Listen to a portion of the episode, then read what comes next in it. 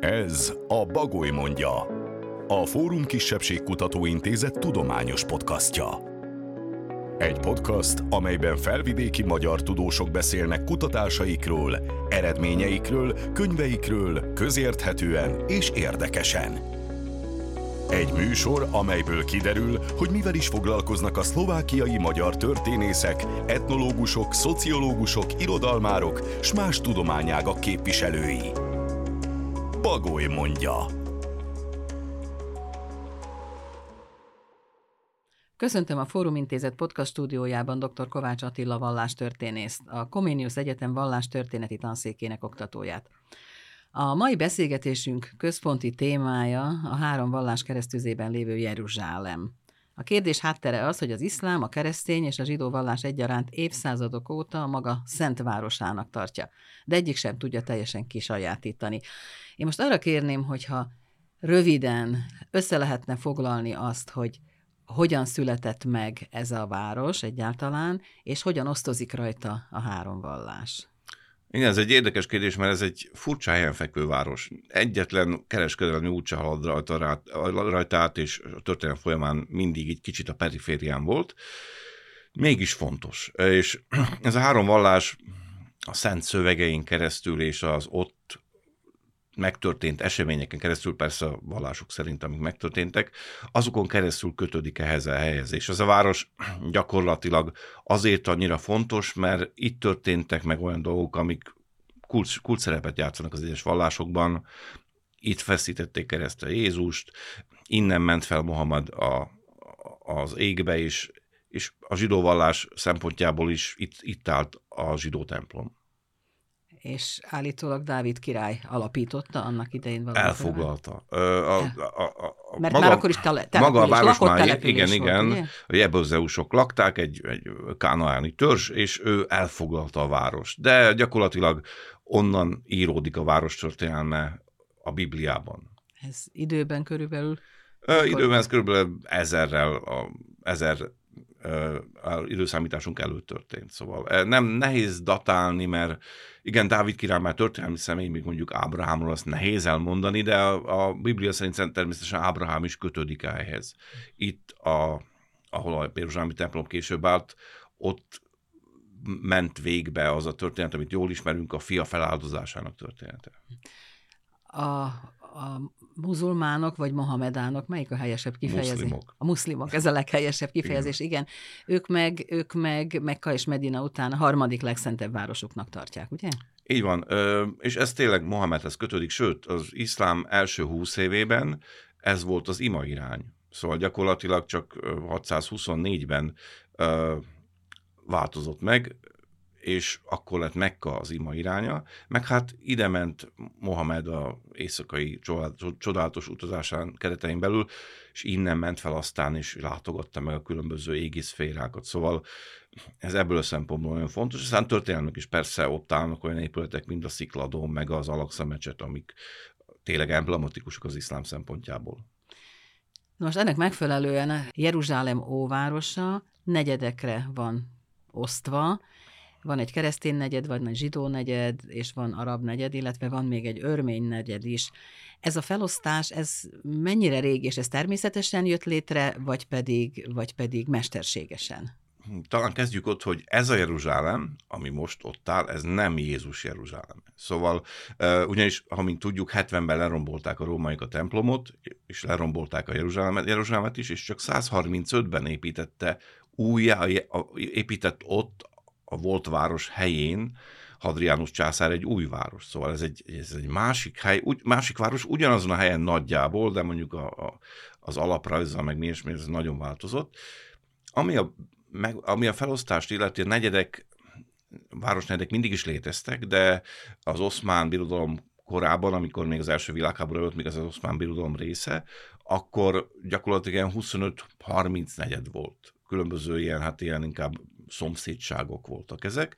Persze mondjuk az örmények mindig is elkülönültek, de ez a mai beosztás, ez 1967 után jött létre, amikor Izrael elfoglalja a Jordánoktól a belvárost, és akkor úgymond újraépítik a zsidó negyedet, és aztán a keresztény, muszlim, meg a örmény negyed úgymond hivatalosan is leválasztásra kerül, és az emberek át is költöznek egyik helyről másik, mert előtte nem ennyire elválasztva laktak ezekben a negyedikben. Igen, éppen erre akartam rákérdezni, hogy Tudjuk a jelenből is, hogy azért elég komoly az ellenségeskedés például a zsidók és az arabok között.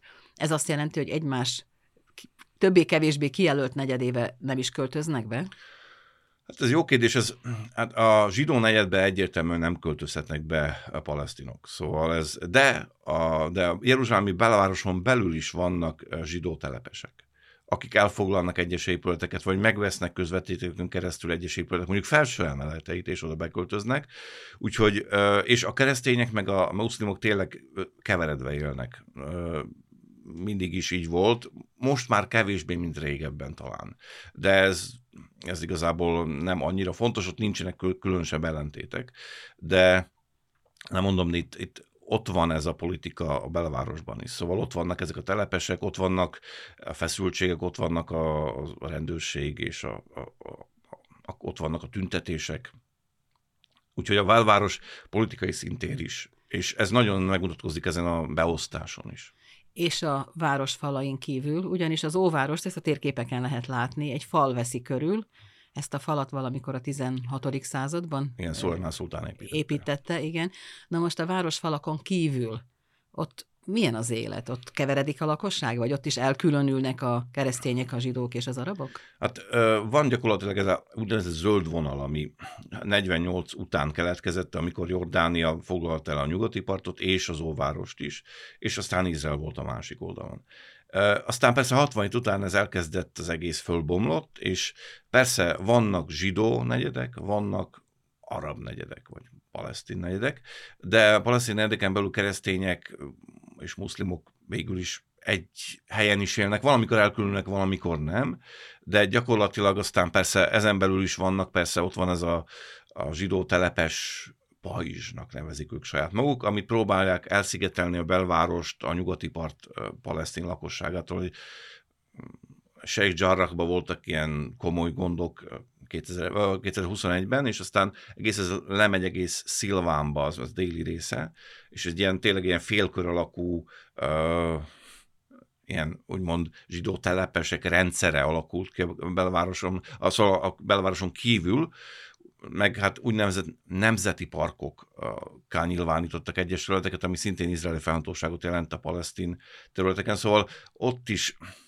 Jeruzsálem nagyon politikai gyakorlatilag táj, vagy politikai hely ebből a szempontból, hogy megmutatkozik tényleg a, a térben is, ahogy a város működik és ahogy kialakult. Szóval tényleg nem egy szokványos városi tér ebből a szempontból. Egészen más, mint Izrael egyéb városai? Nagyon. Ráadásul az izraeli lakosság itt nem a tipikusan mondjuk az izraeli lakosság keresztmetszete, átlagos keresztmetszete.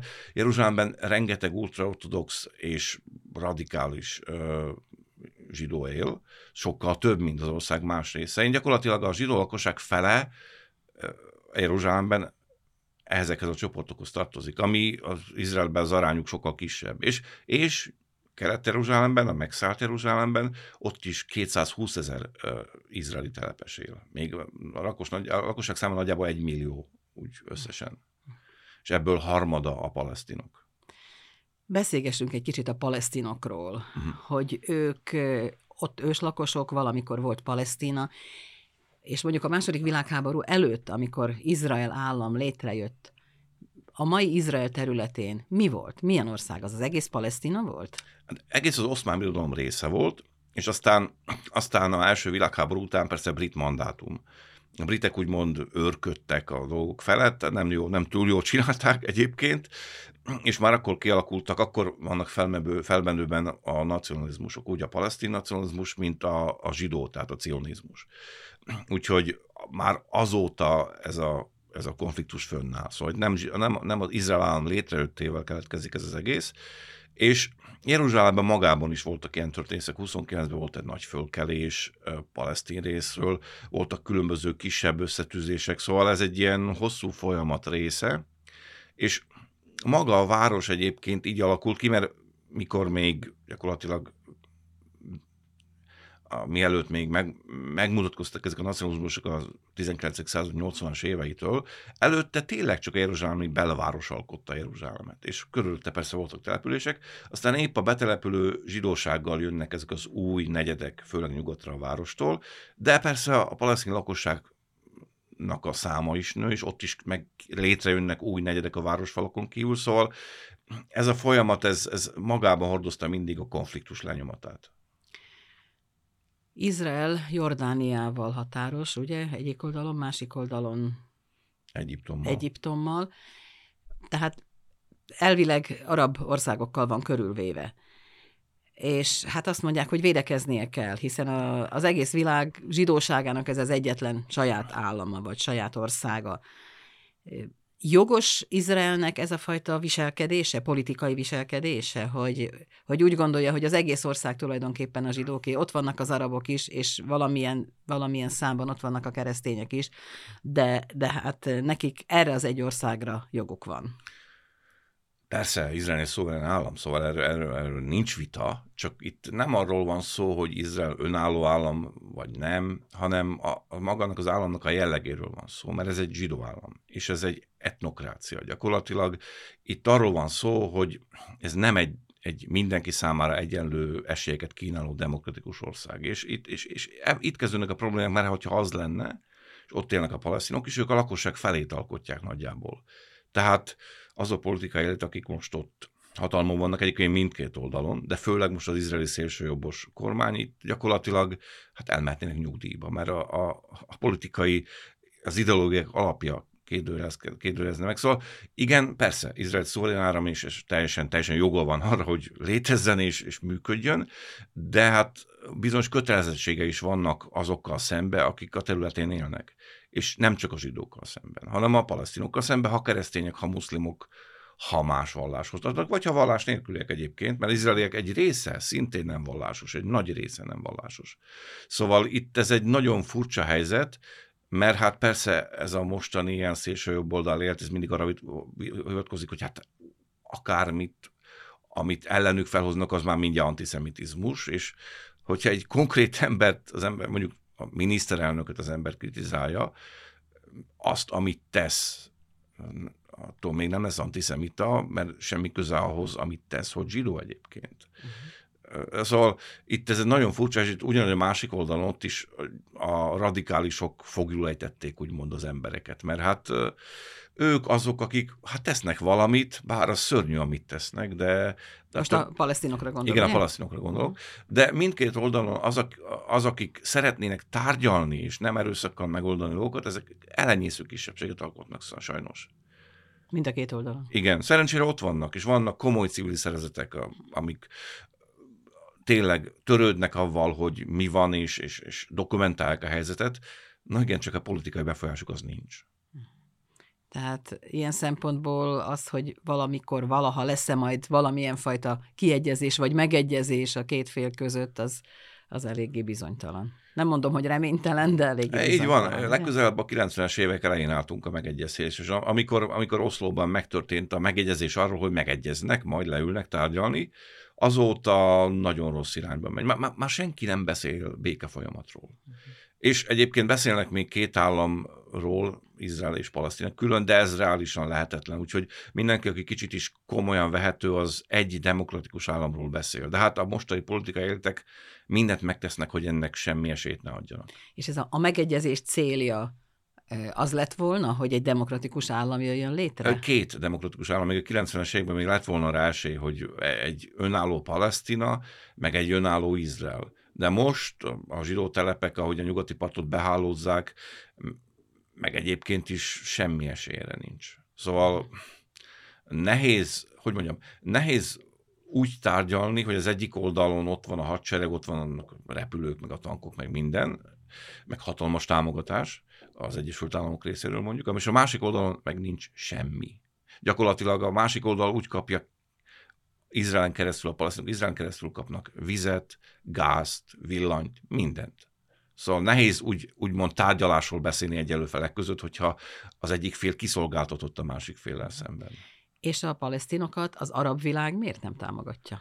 hiszen óriási arab világ van ott azon a, abban a térségben, azon a területen. Ez egy jó kérdés. Hát öm, talán azért nem, mert itt megint csak bár sokan arabokról beszélnek, hogy általában, és az úgy veszik, hogy ez egy nemzet, de ez nem így működik. Ez olyan, mint a szlávok, gyakorlatilag egy ilyen egy nyelv, van egy irodalmi nyelv persze, de, de mindenki a saját érdekeit. Ez arab megosztosság, ez, ez, ez ott volt mindig, és ráadásul most, akik úgymond az Ábrahám megegyezése keretein belül leültek Izraelek és megegyeztek, ezek a öböl államok főként, ezek a leg, legautokratább rendszerek a világon. Szóval ők megint csak most, hogy nyáron voltam megint Jeruzsálemben, azt vártam, hogy hát biztos találkozok az emirátusokból valakikkel, meg hát ezekkel az... Nem.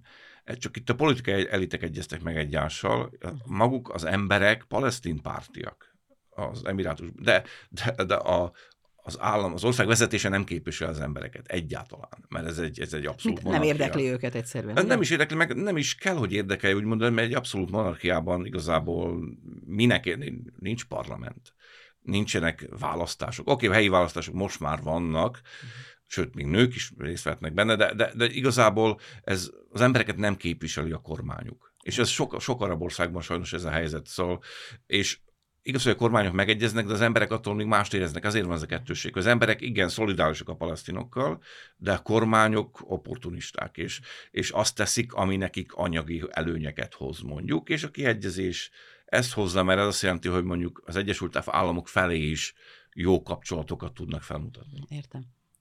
Akkor a nagy politikából térjünk vissza Jeruzsálembe. Ön a közelmúltban járt ott.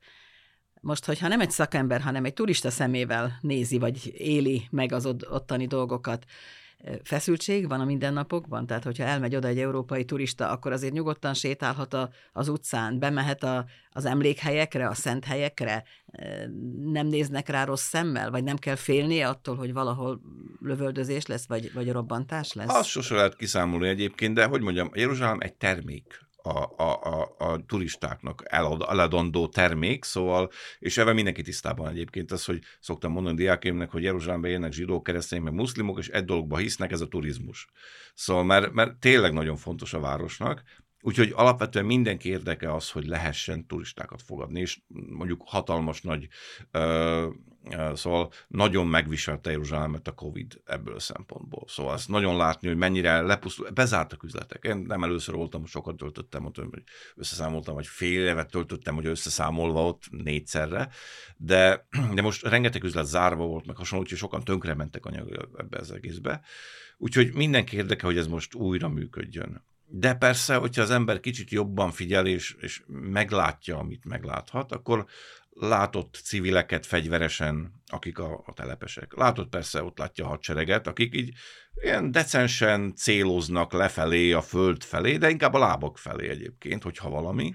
Azért ez egy kicsit félelmetes, nem? De, de ezt nem veszik észre az emberek. Ők nem is tudják, hogy hol vannak. És persze, ráadásul ebbe, ebbe csak közrejátszanak, tisztelt kivételnek, de a idegenvezetők nagy része ilyen hát bibliai meséket mond leginkább a turistáknak, és nem, nem azt a reális várost mutatja be, amit lehetne. Mert ott van egy csomó érdekes dolog, egy csomó minden történik, amit a turisták szerintem az embereket érdekelné. Ne, hát persze könnyű beszélni, hogy Jézus erre, mert persze ott van a viadoroza, igen, Jézus tényleg, hát ez nagyon, nem, nem menjünk bele, nem valószínű, hogy arra ment pontosan, de, de hát ott valahol a környéken, és, és ez persze mindenkit úgymond érdekel, főleg rengeteg keresztény turista van persze. Igen. De maga a reális Jeruzsálem egy más hely. Szóval az ember, ha megy, főleg, hogyha hogy olyan hely, Jeruzsálem belváros kicsi, egy négyzetkilométer de vannak olyan részei, ahol a turista nem is teszi be a lábát egyáltalán. Ez lak... Nem tudja, hogy érdemes lenne oda menni? Hát az az egyik, a másik, ezek a lakónegyetek. Ott nincs mondjuk éppen valami ilyen történelmek fontos hely, de emberek ott élnek. Szóval ez nem egy, ez egy nem olyan óváros, mint a, mondjuk a Pozsonyi, ahol nem igazán laknak az emberek, hanem ez egy élő közösség. Szóval hát nem túl jó körülmények között, de mindenki ott él, mert ez megint csak ideológiai dolog is, hogy hát ez a mi Jeruzsálemben minden kőnek gazdája van, sőt, hárman, négyen mondják azt, hogy az övék. Szóval ebből szempontból ez benne van az egészben. De mondom, teljesen biztonságos turistaként Jeruzsálembe menni általában, de persze aztán lehet valami, és akkor aztán minden megváltozik. mi Jeruzsálemről beszélünk, de tulajdonképpen a turisták szempontjából az óváros a, a látványos, ugye? Oda hogy lehet bejutni? Hát van. Mert hogy falal körül van Igen, véve, és igen, azon igen. vannak kapuk. Igen, Tehát nyilván csak a kapukon keresztül, Hét mondom, nyolc kapu van, de a aranykapu az zárva, mert majd a messiás jön be. Az emberek általában a, a, legismertebb a damaszkuszi kapu, ott szoktak bejönni sokan, vagy aztán a nyugati részről a jaffai kapu az, ahol a, vagy a, a, megint csak minden kapunak különböző nyelveken különböző neve van, szóval ez meg egy kicsit kavarodás, de hát ezek a, a turistánként is, turistáknak is használt angol, angolból fordított nevek általában. Úgyhogy ebben nincs gond, gond, a templomhegyel van, mert oda felmenni az kicsit komplikált egy, egy nem muszlim számára. Nem szabad fölmenni? Szabad. Vannak úgymond nyitvatartási idők, szóval ez egyet bonyolult van a úgymond jeruzsálemi status quo. Ez a, ami kialakult még az oszmán birodalomban, még, még a 18. század végén, ahogy definiálták azt, hogy kinek, hol, milyen jogai vannak az egyes vallásoknak. És akkor abból alakult ki ez a mai helyzet. És, és a Jeruzsálemi templomhegyen az a helyzet 67 után, miután izraeliek elfoglalták, hogy a vallási felületet a, jordániai minisztérium biztosítja a palesztin helyi hatóságon keresztül. Van egy ilyen, ilyen bizottság, akik gyakorlatilag ezt intézik, helyiek, palesztinok, de a katonai és a biztonsági felületet az izraeliek adják. Ott van egy ilyen nagy izraeli gyakorlatilag rendőrös, és akkor onnan az egészet, ott a, ott a határőrség, bár központjában vagyunk az országnak, de a hat- a határőrség a meghatározó, szóval ők adják ezt a felületet, és gyakorlatilag minden, több kapuja van a templomhegynek, ott a muszlimok elvileg bemehetnek bármikor, és őrzik mindegyiket persze. És a keresztények például, azok is bemehetnek? nem, keresztények, nem muszlimok, keresztények, zsidók, stb. vallás nélküliek, azok csak egy kapun mehetnek be, a marokkói kapun, ahol egy ilyen, a, a siratófa mellett van egy ilyen, egy ilyen földjáró rész, és akkor ott kell átmenni ilyen biztonsági ellenőrzés, minden reptér gyakorlatilag, és aztán oda, ott a- be lehet menni délelőtt egy ilyen hosszú, hossza, hosszabb periódus alatt, és, és délután egy ilyen rövidebb időszak van kijelölve, amikor úgymond éppen nincsenek ima idők a muszlimoknak. De ha valami gond van, persze lezárják az egészet. Szóval megint csak ez az, az ilyen, hogy elvileg ez így működik, de mindig aztán a helyszínen látja meg az ember, hogy mi van. Nagyon érdekes mindez, amit ön itt mond, és, és nagyon érdekes, hogy valóban ez a gyönyörű város, mert azt hiszem, hogy egy nagyon szép város, Az. ennyire, ennyire bonyolult módon működik, és ennyire szigorúan betartják a, a, az egyes vallásokhoz, az egyes hitekhez kötődő szokásokat, előírásokat, és, és ezt a turistáknak is figyelembe kell venniük. Nem nagyon Való. teszik. Szóval például kelet-európai turistákat az ember, nem tudom miért, az itteni emberek, már kelet- és közép-európai emberek, ha melegebb vidékekre jönnek, akkor úgy öltözködnek mindig, mintha strandra mennének, és persze, és azon csodálkoznak, hogy nem, nem engedik őket nem egy mecsetbe, egy templomba. Mert hát ez nem egy megfelelő öltözék. Megti- Szóval- megtisztelendő hely. ugye? Igen, de Ez ezt mondom, turisták ebből a szempontból hát nem éppen úgy jönnek, hogy tudnának valamit erről a konkrét helyről. Persze a Bibliáról meg stb. tudnak sokat, de arról, hogy működik, és erről beszélünk, ez a konkrét helyről, nagyon keveset tudnak. Ugye legjobb esetben mondjuk azért helyre teszik őket az idegen, idegen vezetők, de, de sok fölösleges konfliktus van ilyesmiből. Hadd kérdezzem még meg, hogy a zsinagógák, a mm, keresztény templomok és a mecsetek milyen arányban vannak? Mondjuk. Most mi állandóan Jeruzsálemről beszélünk, de tulajdonképpen az óvárosra igen, gondolunk. Igen, igen, igen. Óvárosban hát, aránytalanul sok templom van, mert hogy több, mind a keresztények arányszáma a lakosságon belül. Mecset is van rendesen, a belvárosban a muszlimok adják a többséget a lakosságnak. 20 ezer nagyjából muszlim, és olyan 5 5 ezer 5000 zsidó, 5000 keresztény nagyjából, akik ott laknak. Zsinagógák is vannak, ezek történelmi zsinagógák, még a 19. századból vagy régebbiek is, ezek is vannak, most újraépítik a régieket, szóval most ez egy új, új ilyen trend. És hát persze mecsetek is vannak, de mecsetek furcsa dolog, az, hogy belvároson belül kicsi mecsetek vannak, csak én imatermek, mert van fönt a nagy mecset. Szóval van a, a Szikladóm és a, a Laksza mecset, és ha már egyszer, akkor mindenki oda jár. Úgyhogy igazából mecsetből van kevés, mert fölösleges, mert van egy nagyon emblematikus és nagyon szent hely fönt a templomhegyen, úgyhogy igazából, az, de az arányok nagyjából egy, a rakosság arányát tükrözik.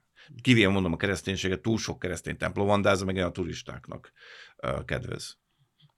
Hát nagyon érdekesek ezek a dolgok, amit mond. Azt is olvastuk, láttuk valahol, hogy a, hogy a palesztinok lehet, hogy nem jó a megfogalmazás, de ilyen másodrendűek tulajdonképpen, és, és sokkal rosszabbul élnek, mint mondjuk a zsidók. Ennek hát, mi az oka? Jeruzsálemben a palesztinok többségnek nincs izraeli állampolgársága se.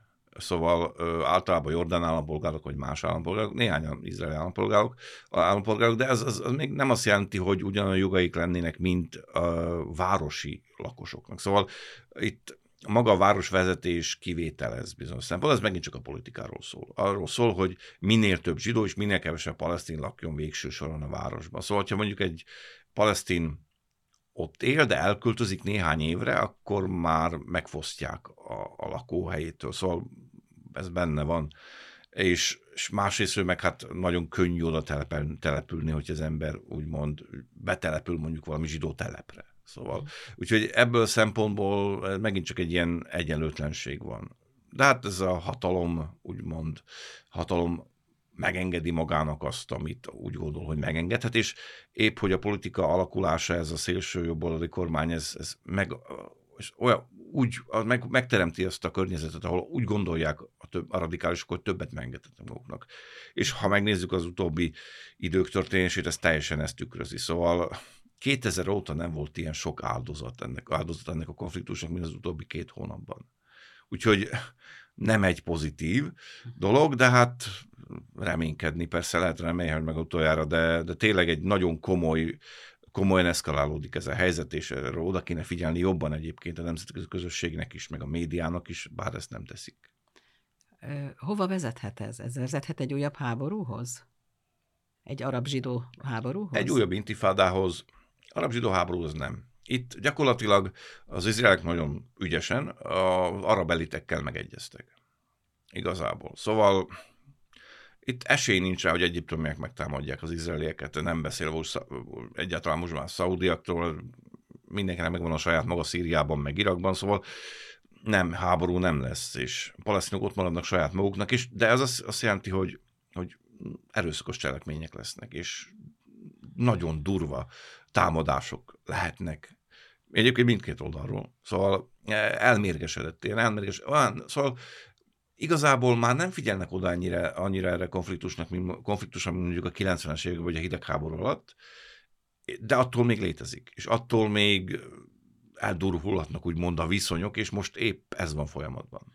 Azzal kezdtük a beszélgetésünket, hogy Jeruzsálem a három vallás keresztüzében de úgy látszik, hogy itt inkább csak a két vallás keresztüzéről van szó. Hogy a ke- keresztények ebben, ebben szintén ugyanolyan súlyjal vannak jelen, mint a, mint a, a zsidók és az arabok? Ha nem is olyan súlyjal, de nagyobb súlyjal, mint megint a lakosság arány száma, a keresztény lakosság arány száma. A palesztinok, palesztin keresztények között sok a nacionalista palesztin vezető. Meg maguk a palesztin keresztény egyházak is, mondjuk nacionalisták, palesztin nacionalisták természetesen. Szóval, ha bemegy az ember egy akár ilyen is van, vannak gyakorlatilag luteránus palesztinok, meg vannak még, még gyakorlatilag mindenféle más ilyen protestáns palesztinok, és ezek nagyon nacionalisták. Szóval ott még a templom díszítésében is ott vannak a palesztin nemzeti jelképek, mondjuk, meg hasonló, Jeruzsálemben akár.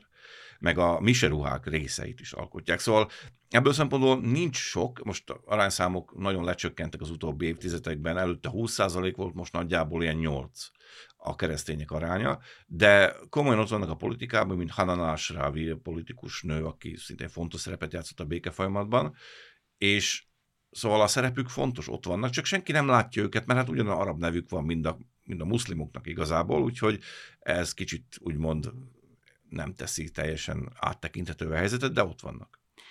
Mindez, amit ön elmondott, arra utal, hogy a közeljövőben nem lesz béke Jeruzsálemben. Sajnos nem. Uh, ahhoz megegyezés kéne, tárgyalás, leülni és beszélni egymással, és nem lőni egymást, meg különböző erőszakos eszközökkel hadakozni, hogy, mert ugyanis ha az erőszak úgymond megoldaná ezeket a dolgokat, akkor már régen megoldódott volna minden, mert erőszakban nem volt hiány. De épp az a folyamatok, ez az egész folyamat mutatja, hogy ez nem oldja meg a helyzetet. A tárgyalás oldalán meg leülni és tárgyalni egymással, de sajnos erre nagyon-nagyon kis esély van ebben a pillanatban mindkét oldalról. Hát itt kell abba hagynunk, vagy befejeznünk a beszélgetést. Azt hiszem, hogy Jeruzsálemet megismerni vagy megérteni nem egyszerű dolog.